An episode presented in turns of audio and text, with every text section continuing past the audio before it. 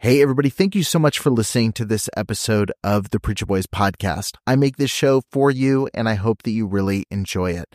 I have a lot of people that ask me how they can support the show financially, and you can do that by heading over to patreon.com slash preacherboys. You're going to get access to exclusive content, including early releases of episodes. I've got a couple episodes right now that have been released at least a month early over on Patreon. You've got access to things like unique merch, depending on what tier you join, and you get access to some behind the scenes content that I'm posting within the group. So head over to patreon.com slash preacherboys and become a member over there today. Every single supporter helps make this show a little bit more possible, especially as I continue to add additional episodes and content every single week. Thank you so much for tuning in. Let's get back to the show. Trigger warning. This podcast contains descriptions of various abusive situations. Listener discretion is advised. You are listening to the Preacher Boys Podcast, a podcast shedding light on decades of mental, physical, and sexual abuse within the independent fundamental Baptist movement. The testimonies shared on this podcast are told from the personal experience and perspective of the survivors. Not all legal outcomes are known or final. Any suspect is presumed innocent until proven guilty in the court of law. Now, here is your host, Eric Skwarczynski. Hey, everybody, welcome back to the Preacher Boys podcast. Now, I hope at this point that everybody listening or watching on YouTube to this show has checked out the four part documentary series titled Let Us Prey, which is streaming on Max. If you haven't, you need to because it features some incredible stories from brave survivors of abuse within the independent fundamental Baptist movement. And one of the central figures in the series is Ruthy Heiler. She's one of the co founders of the Blind Eye Movement, a movement that is seeking to equip other survivors like Ruthy. And she is also someone who put her own abuser behind bars. When we recorded our first interview, which released a couple weeks ago, that interview was recorded about a year and a half ago.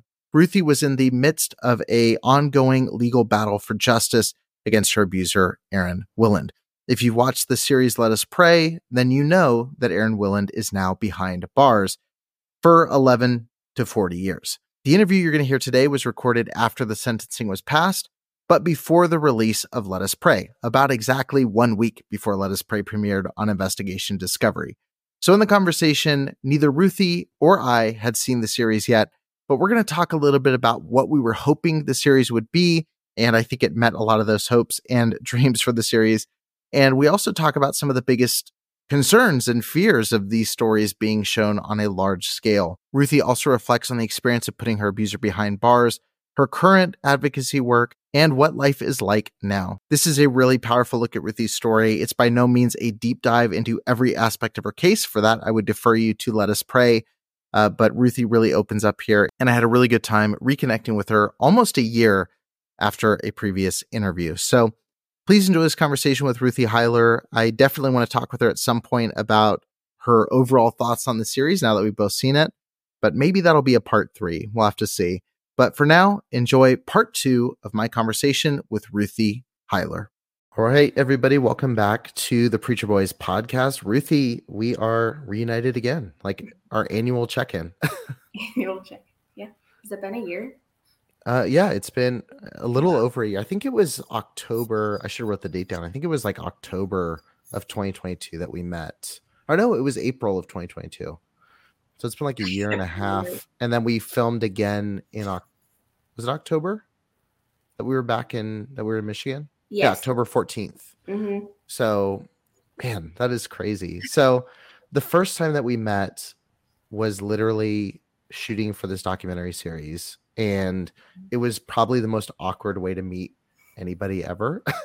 Because we had never i don't think we ever talked like i was aware of you and i mm-hmm. had seen some of your stuff but i don't think we'd ever like communicated at all until like that day.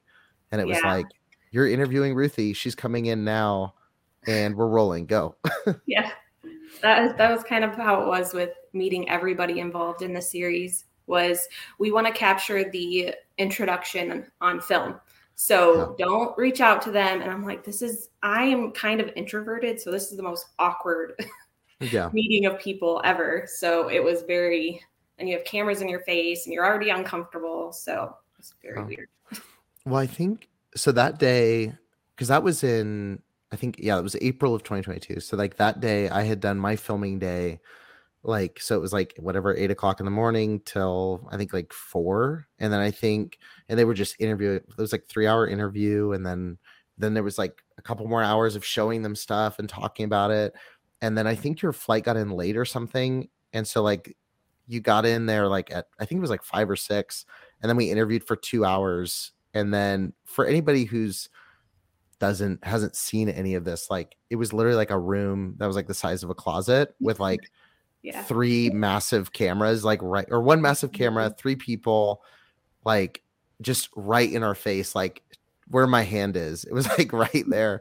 And they're like, okay, meet, act natural, do your show. And then like and then like midway through like then i'm getting direction of like can you ask it again this way it was like it was such yeah. a weird shakeup from just being on zoom or like riverside and just talking um but we did it we did it we survived it. so so going back to that time like i didn't remember anything we talked about like because it was such a weird situation and when i was listening to it again a few months ago a few weeks ago now listening to our mm-hmm. conversation, hearing the story, like it was so interesting kind of getting back into the headspace of that time period. And you were at that point talking about, you know, I'm nervous. I don't know when the next, you know, trial date's going to be. I'm emailing back and forth. Like it was a lot of frustration about just being stalled in the legal process. Um, do you recall like kind of the feeling of that time period and like what was going through your mind as we're sitting down to do this mm-hmm. you're shooting and telling your story while also your story is not done you're still in right. a very frustrating chapter like what were you feeling at that point yeah it um just like overwhelmed and kind of questioning if i did the right thing i'm like i was expecting to go through a trial court something um, but when he gets arrested and then it's over two years later and you don't have any answers, you don't know um, like what the next step is, what what the process is going to be like. It was definitely very like I felt defeated in a way. Yeah. Um, especially with the little bit of communication we were getting and it was kind of almost like we'll let you know when something new happens um, kind of leave us alone and i would check in like probably every three to six months so it was just getting really frustrating at that point. And I remember when we were talking, like just feeling like defeated to the point of, you know, if nothing happens, I guess nothing happens at sure. that point. So it was definitely frustrating. Yeah. Yeah. There's definitely like a, you know, I got this sense just hearing your story and hearing hundreds of stories that have gone through this process is like that re traumatization of going through the legal process where it's like mm-hmm. for and I've heard some survivors say, I don't know if this would be your sentiment too. I've heard some survivors say it's more traumatizing than the initial abuse at times because it's so drawn out and it's so public and there's so much, you know, back and forth and, you know, obviously you have people that are turning on you or feel like mm-hmm. you're being abandoned by certain people. It's just a really lengthy and and hard process. And I got that sense from our conversation with you waiting and then later months later we're sitting in a courtroom in michigan and it's like it's such a cold feeling environment where it's like yes this is justice but it feels so wrong still like this doesn't feel mm-hmm. right and um I, I guess i guess from your experience now hindsight being 2020 like what do you wish was different and i'm sure it's a long answer what do you wish was different about how the legal system and the press deals with survivors who are going through that lengthy, lengthy process? Um, so it COVID definitely didn't help. Yeah. but just right. the fact of um, more communication, there just wasn't a lot of communication as far as, you know, even just that I know you're waiting to hear something, you know, kind of a positive, um, you know, keep your head up. We're still working on this, you know.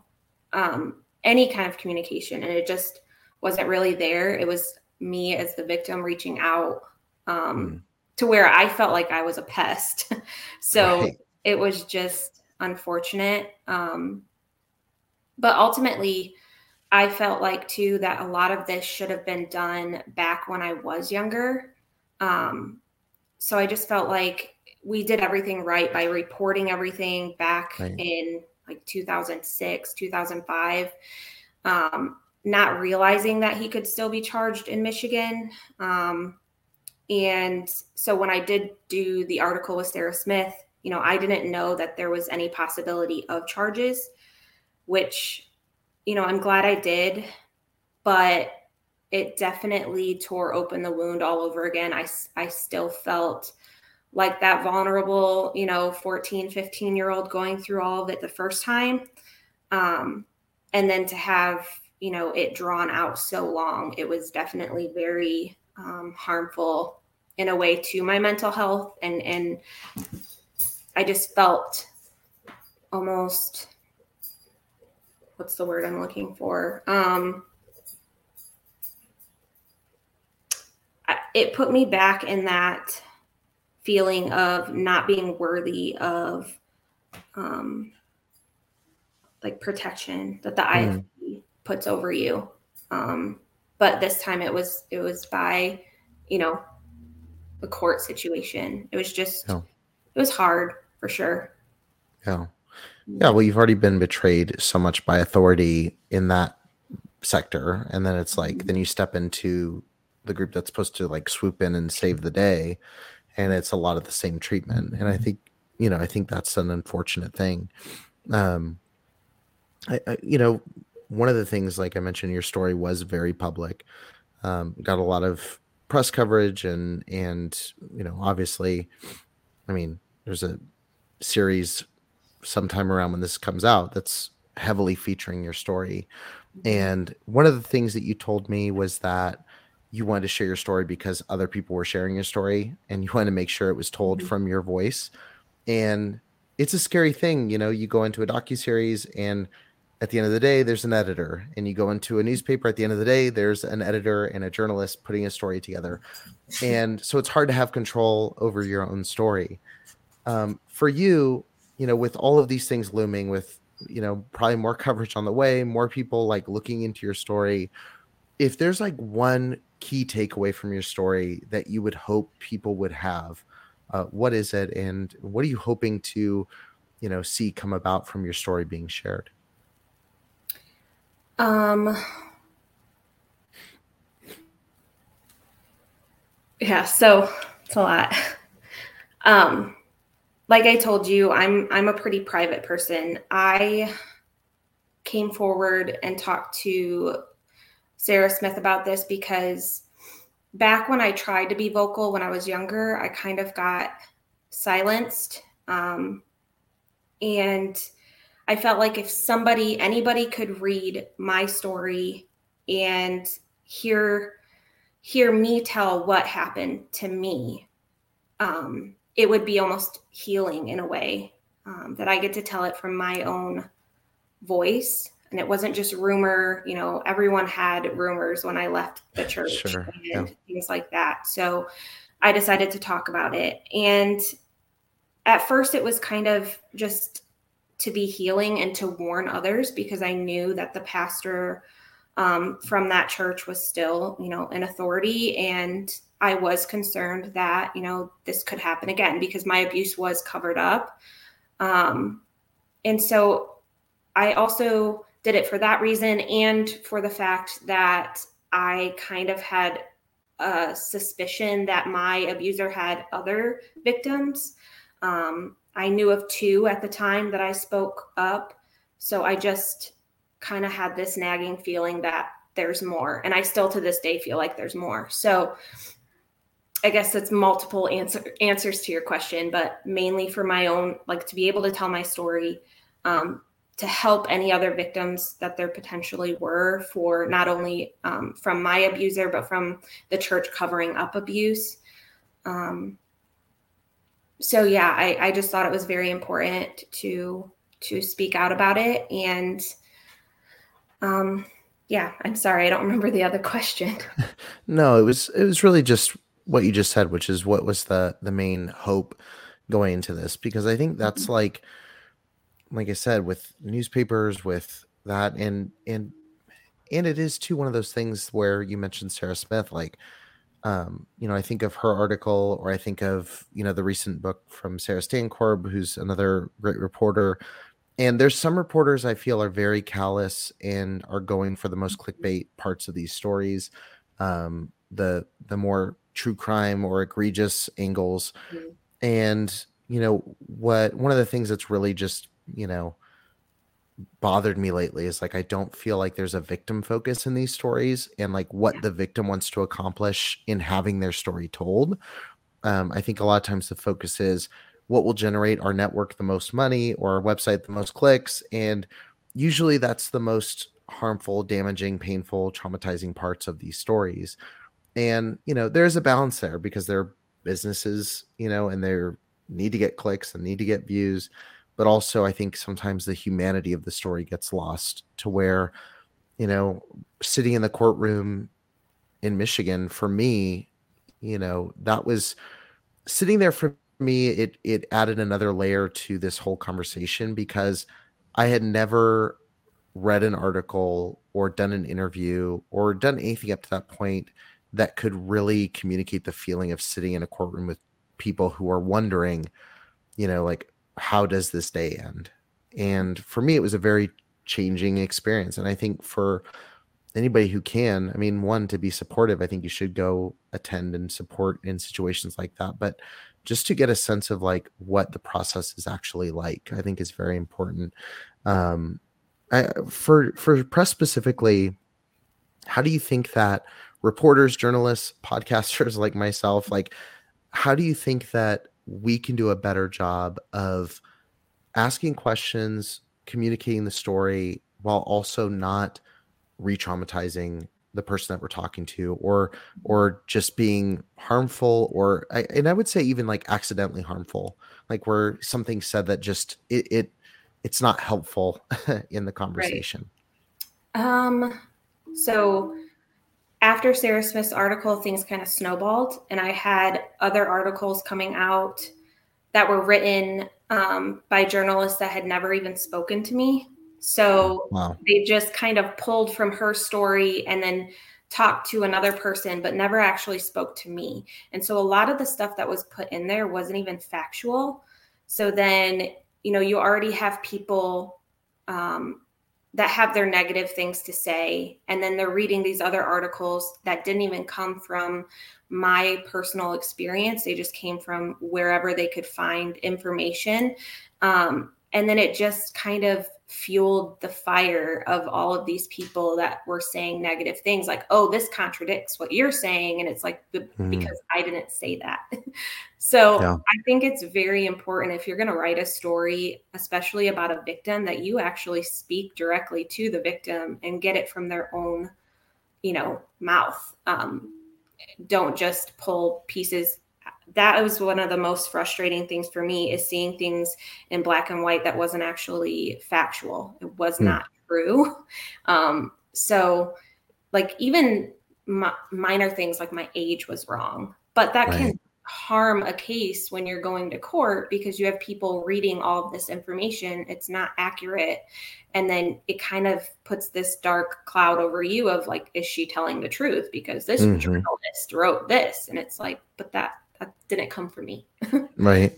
Um, I'm, I'm curious. You mentioned some of the things that were said that weren't true, and um, I mean, are there any things that were like commonly said that you want to address, or like anything that you know, anything that people were running with as being fact that wasn't that to this day you feel is kind of like a long-standing myth about your story?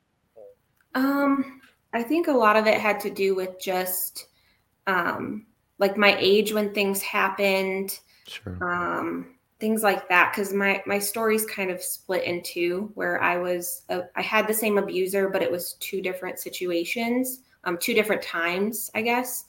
Um, so once it happened when I was uh, 12 and then the other time it happened when i was 14 so and he had moved to a different state it was in two different states when this happened so i think a lot of people were confused about that just by the way it was written it just it didn't um completely cover that whole situation. So it was very confusing for people to read. And I understand it would be confusing.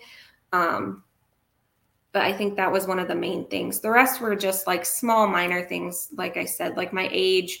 Um, it said that I was abused on church property. I, I personally was never abused on church property. Um, it all occurred at his home. Um, so there were little things like that. I'm talking about in Michigan. Right. Um, now in Washington, that was a different situation, but in Michigan, it never happened on the church property. Um, now other victims, it did, but in my situation, it didn't. So there's just little things like that that were in there um, that weren't accurate. Right. Right. Yeah. There's um yeah, and, and I'm glad you mentioned the age thing because I think that's something that people tend not to realize is a big deal, but especially when it comes to charges like you know, there's a case recently that I've been following, and there was a lot of conversation about age, and it's like mm-hmm. the severity of the charge changes drastically. Yes. Like when you get into the 14 and under, I think is, and then like or 12 and under, or 15 or old, like it can mm-hmm. change the sentence drastically, and the whole comp- like everything can change just off of that. And I think sometimes people get stuck on like, which is true in a sense. People will go it doesn't matter what age they were. It's terrible that that happened, which is true, but it can affect what can be done to the person Definitely. who was committing the abuse. Um, i yeah, and and to go off of that, like when I was in um, Washington, which he was charged for that first, I was 14 and I was there for like two weeks, and it was repeated um, abuse, like daily and he received five years and he only served three. Now in Michigan, I was 12 and it wasn't as much. I, don't want to like label types of abuse, but it wasn't to as severe in my mind. Um, but he received 40 to life so, because I was 12. So that goes to show exactly what you just said. Like age does have a big, um, you know, hand in how much time they receive and things like that. Right, right. Well, let's let's talk about that because you mentioned, you know, Michigan and Washington and I think one of the things that's been a confusion point is, you know, he was sentenced twice like once early on and then once, you know, just recently a year ago. Um and some people were going, why is he getting sentenced twice? Why is he, you know, like you know, and and some people I think extremely wrongfully so are going, why are you still talking about if you served a sentence you know which i mean i don't know what to even say to those people that i can say on a podcast that won't get clipped a million different ways but um but can you explain that for people just as far as like which what each of these cases were for and like why there were two different court cases two different sentencings basically all of the when i reported my abuse i reported all of it from 12 to 14 everything that occurred I reported it to um, with my mom to the Michigan police. Um, now, at the time, the way that they explained it to my mom, because she was more involved than I was, just because I was so young, I was right. 15. Um, the way they explained it to her was that Washington was the more severe crime. Basically, um, he would see more time there, and not to put to put me or to not to put me through as much kind of so all i had he pled guilty i wrote a statement and he was sentenced in washington. But he only was sentenced for what happened in washington not michigan. Um, but the way i understood it was the way the law was and i don't understand the law back then even mm. was that he couldn't be charged for both. It was like one or the other.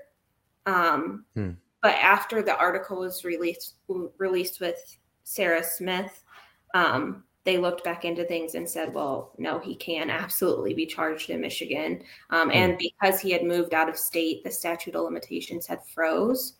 So once you move out of the state, like there's no cap anymore. Um, oh, really? Is, yeah, that's what I learned that it freezes at the time that they moved. So he moved um, right after my abuse had occurred in 2003. So it, it froze at that time. So it's a current crime basically in there. Yes. It's it's not expired.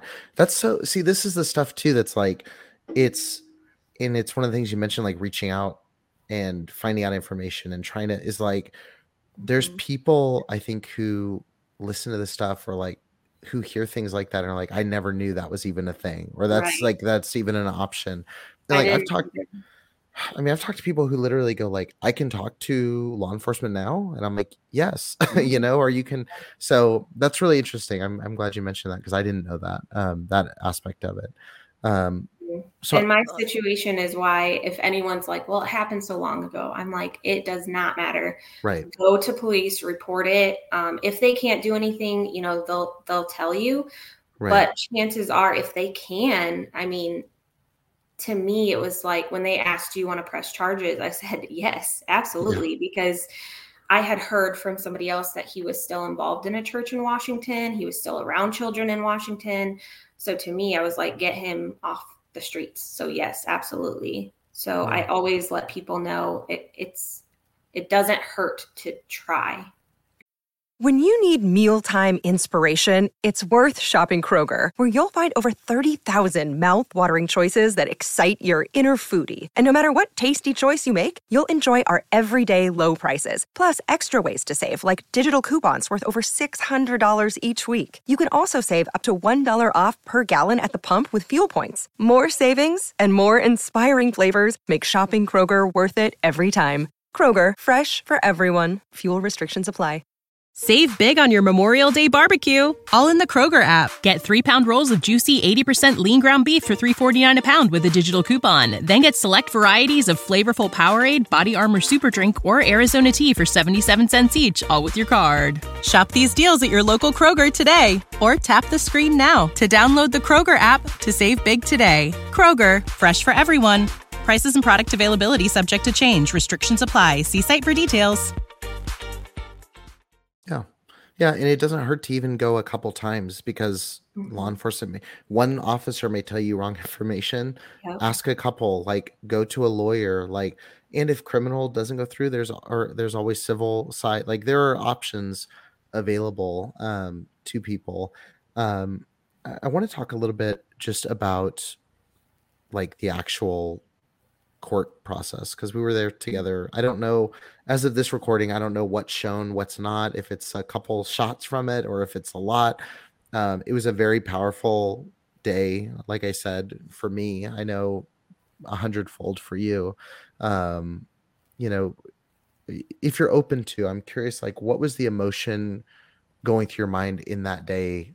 Like, now this is the second time seeing some form of justice for this. Like, mm-hmm. were you, did you feel excited, relieved, sca- sad, scared, anxious? Like, what was the all of the above in some level? Yeah. Like, what was the, what was your number one emotion, I guess, sitting there that day, wondering, like, how does this come to a close? Definitely anxious. So I told myself because this was the first time I had seen him since 2005 when I actually was Wow. abused by him. So I'd never seen him in person, even though he had gone to prison previously. I never had to go to court. I literally wrote the judge a letter um, for sentencing, and that was it. So this, even though now I'm, you know, I'm almost 32 years of age, I have to see him for the first time. So Right. that was very um, hard. I was very anxious. I didn't know how I would feel when I saw him. Um, and to have to get up and actually give a statement and everything like that, I was very, very nervous. Um, but as soon as he walked in, it gave me the power I needed to just be like, uh, guns a blazing, basically. Um, I'm going to stand up here and tell you how I feel. You're going to listen. It was very empowering. Um, I still, I just got like chills thinking about it. I wanted him to know um, exactly what he did to me and how I felt about it. And, but it was hard because writing your statement, you want to be powerful, but you also want to let the judge know that this has affected your life and that you are forever changed from it. But it was hard to let the judge know that, but also I didn't want him to think he won over me. Right. So it was very hard to write a statement also. Yeah. Um, and then when they called and said I, I would actually have to testify, Yeah. uh, that was, I looking back, I probably should have asked for a break or something. Um, Well, that But- was something that was totally not in the schedule. no, Um, and and I I was trying to remember what led to it. It was just something in the statement that the lawyer for Aaron disputed, right? Yes, so they were trying to dispute how many times it had happened, I believe. Um, And so they wanted me to testify to the fact of how many times it had happened, basically. Um, so that was completely a curveball. I wasn't expecting to testify at all. I was actually told I wouldn't have to, um, and that I'd only, you know, they, they said I don't even have to give a statement, but if you'd like to, you know, it definitely helps sentencing. And so I opted to give a statement because I wanted the judge to understand my mindset and the environment I was raised in.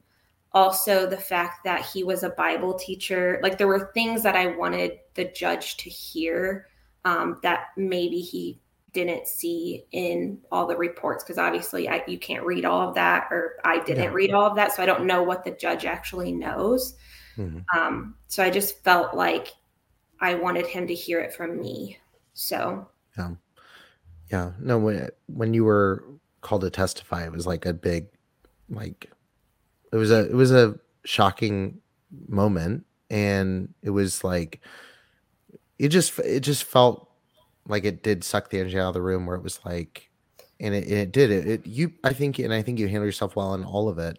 In that, I it it felt like you were empowered more than disempowered, which I think is like you mentioned the fear is like does he leave yes going to prison but also feeling like he ultimately defeated me and i don't Mhm. think that mood was there you know and it was it was one of the most satisfying things ever seeing him in handcuffs being escorted Oh, out of that room um you know you mentioned he had been working at another church. That was a big reason for coming forward um and you know sharon our director of the series you know made a choice not to hear aaron speak at all within the documentary which i think is great. Um what's your take on that? Do you wish people could hear kind of the you know hear him dig his own hole so to speak or do you like the idea that no one's going to hear his voice whatsoever yeah. So when she said that i liked how she worded it of you know we we opted to not give him a voice at all. And I, I do like that. But at the same time like you said just some of the stuff he said in his statement was just it was laughable. Like i remember i think we even burst out laughing. Like i found god in prison. Like just stupid things that he said. I'm like are people actually does he actually think this sounds good? Yeah. So to me it would make him look um, even worse. So Yeah. i do have it on recording though somewhere. Yeah. Maybe no that yeah the the uh no the, it, it was i was like oh great we're gonna all have to leave the courtroom because the judge was like you can't be doing that. But it was it was so laughable given the position he was in when he was committing the abuse to then be like i found god as his defense is like yeah. Well you were already supposed to have god as our bible teacher. Yeah. This time's different. This time's different. Yeah. Um, different. I'm glad you mentioned that. I wanted to ask you specifically about that statement because one of the things, the only reason that I was bummed about it, and I think it's the right decision overall to not let him speak, but the reason I, the one thing I wish that could be shared was that moment where he's, you know, where Mhm. they talk about, you know, finding God and all these sorts of things. And I'm curious for you, you know, what do you think of when people like him say they found God, or you see churches, this is common. You see churches where someone maybe they served their time, they were sentenced, they, you know, quote unquote, repented and they're now trying to change and they're coming into a new church. Mm-hmm. Like, It- do you put any stake in any of those situations, or is it something where it's like at that point you've lost all credibility and trust? Mhm. Yeah, so it's funny you mentioned that because actually in my Facebook memories today, I was reading because there was a clip back when um, somebody was talking about Jack Schaap was going to be released from prison and how, Right. you know, they would welcome him into their church because he's just another sinner in the pew. Oh, uh, Bob Gray. You know yeah. better than Jack Yes. Hyles. Yeah. I have to yeah. put that clip in here for sure. Okay, let's just let's just put the rubber on the road. You ready? If Jack Schaap walked in here tonight and sat down,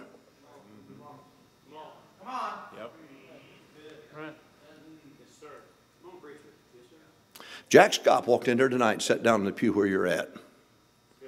How would you respond?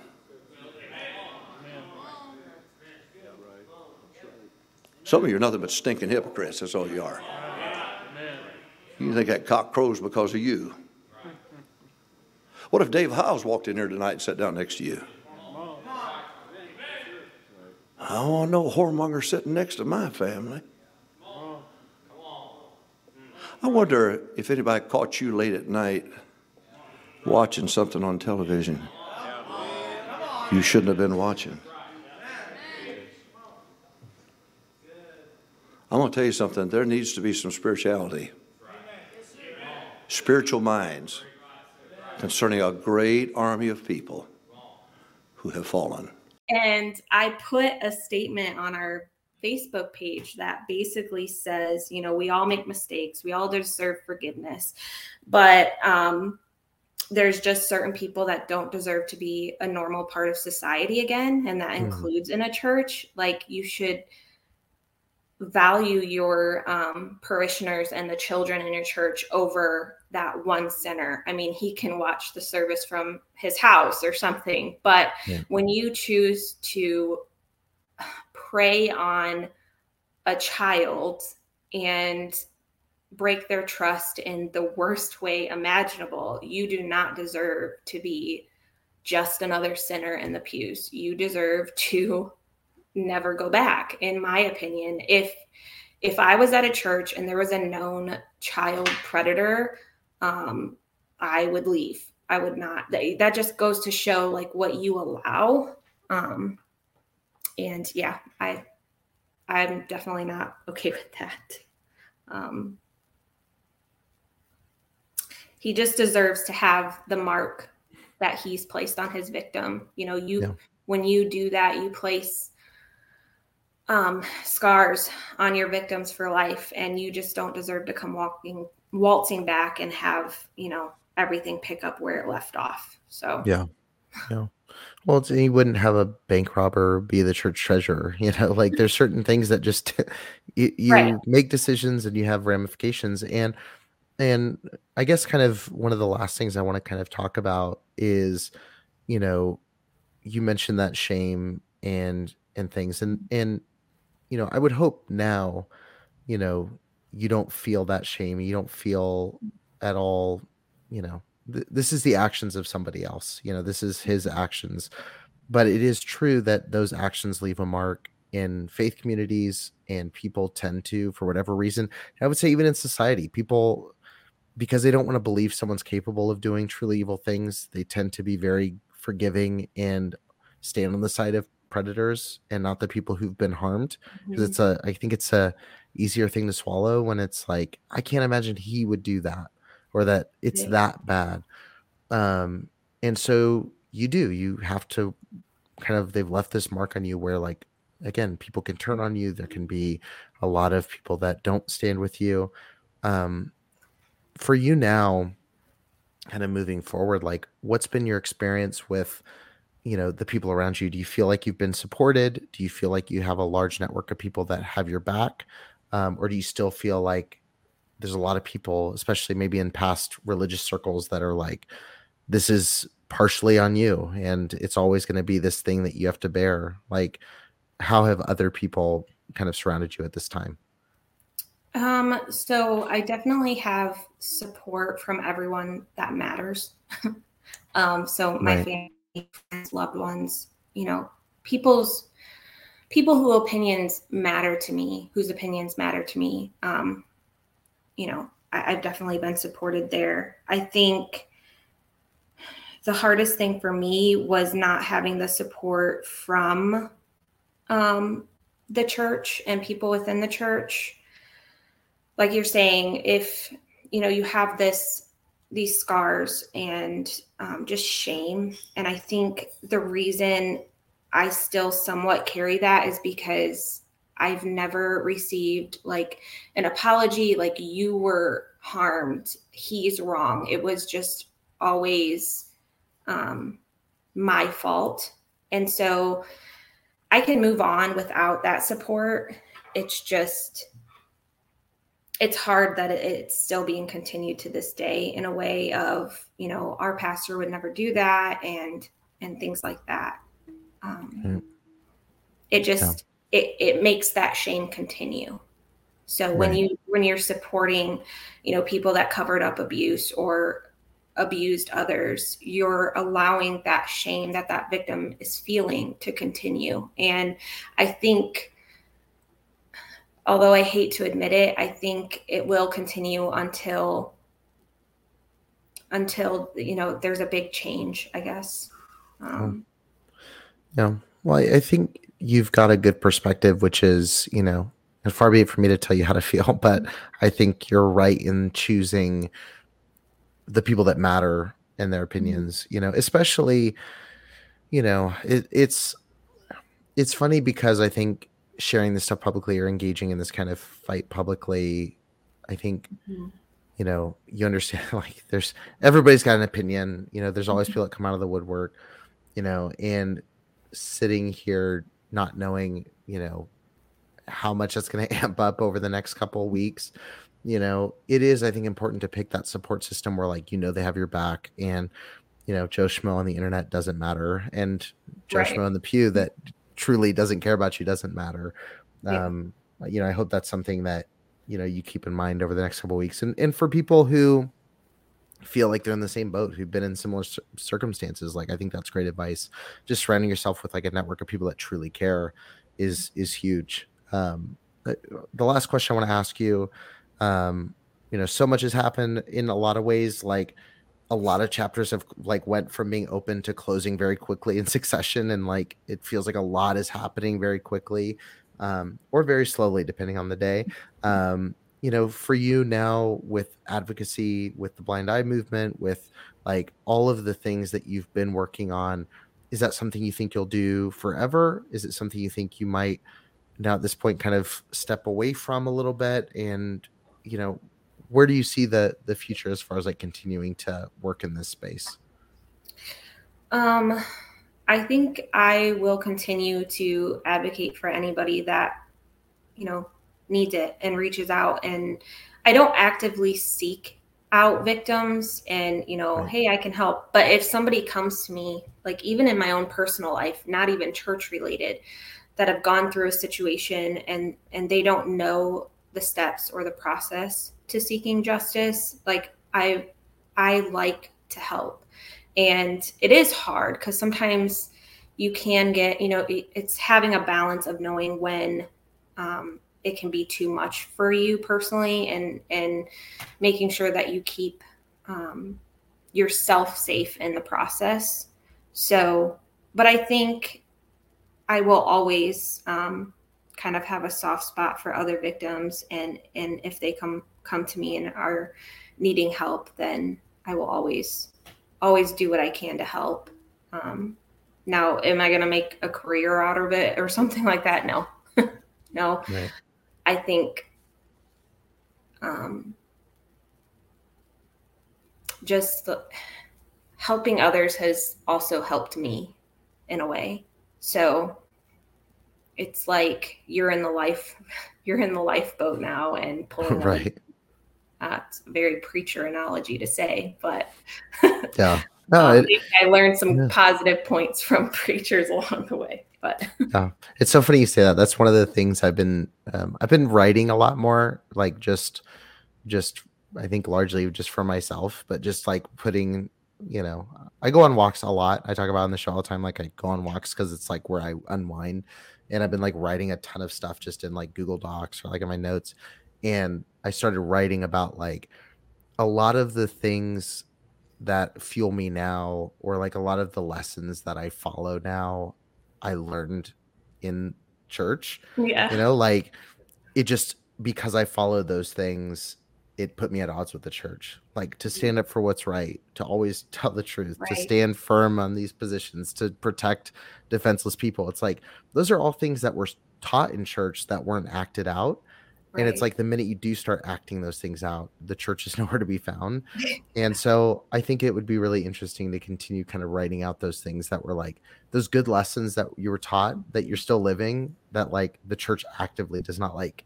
you know, I think right. it's uh I think it's really interesting. But it's look, I, I I appreciate you doing this and coming back on. I know that um, I know that you're not a naturally extroverted person who like jumps at the idea of doing these things.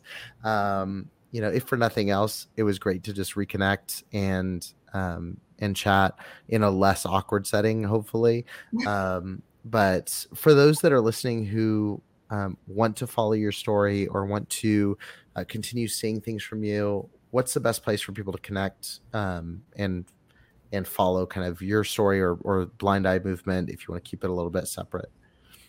Yeah so we have the blind eye movement f- facebook page um, where we post some you know helpful tips things like that. We you know if you um, feel like you need help you're in a situation where you know you don't know what the next steps should be um, just feel free to DM that page, uh, direct message, and one of us behind the scenes will respond and do everything we can to help you. Um, but yeah, I have my personal Facebook page. I'm just like I said, I'm a very private person, so a lot of my stuff's pretty private. But yeah, um, yeah, yeah. Oh, awesome. Well, yeah, definitely check the link in the show notes and go check out the Blind Eye Movement, and you can kind of see everything there. And um, and I guess uh, in this docu series they're going to see you. So and go to HBO. Max or I guess just Max now. Go check yeah. it out. But thank you so much for doing this. I appreciate it. Um, it's so nice not having massive cameras in our faces this whole time, um, and uh, and really look forward to chatting again in the future. Sounds good. Thank you for having me. Thank you for listening to the Preacher Boys podcast. If you appreciated the content on the show, please leave a review on iTunes and don't forget to connect with us on Facebook, Instagram, or Twitter with the handle at Preacher Boys Doc.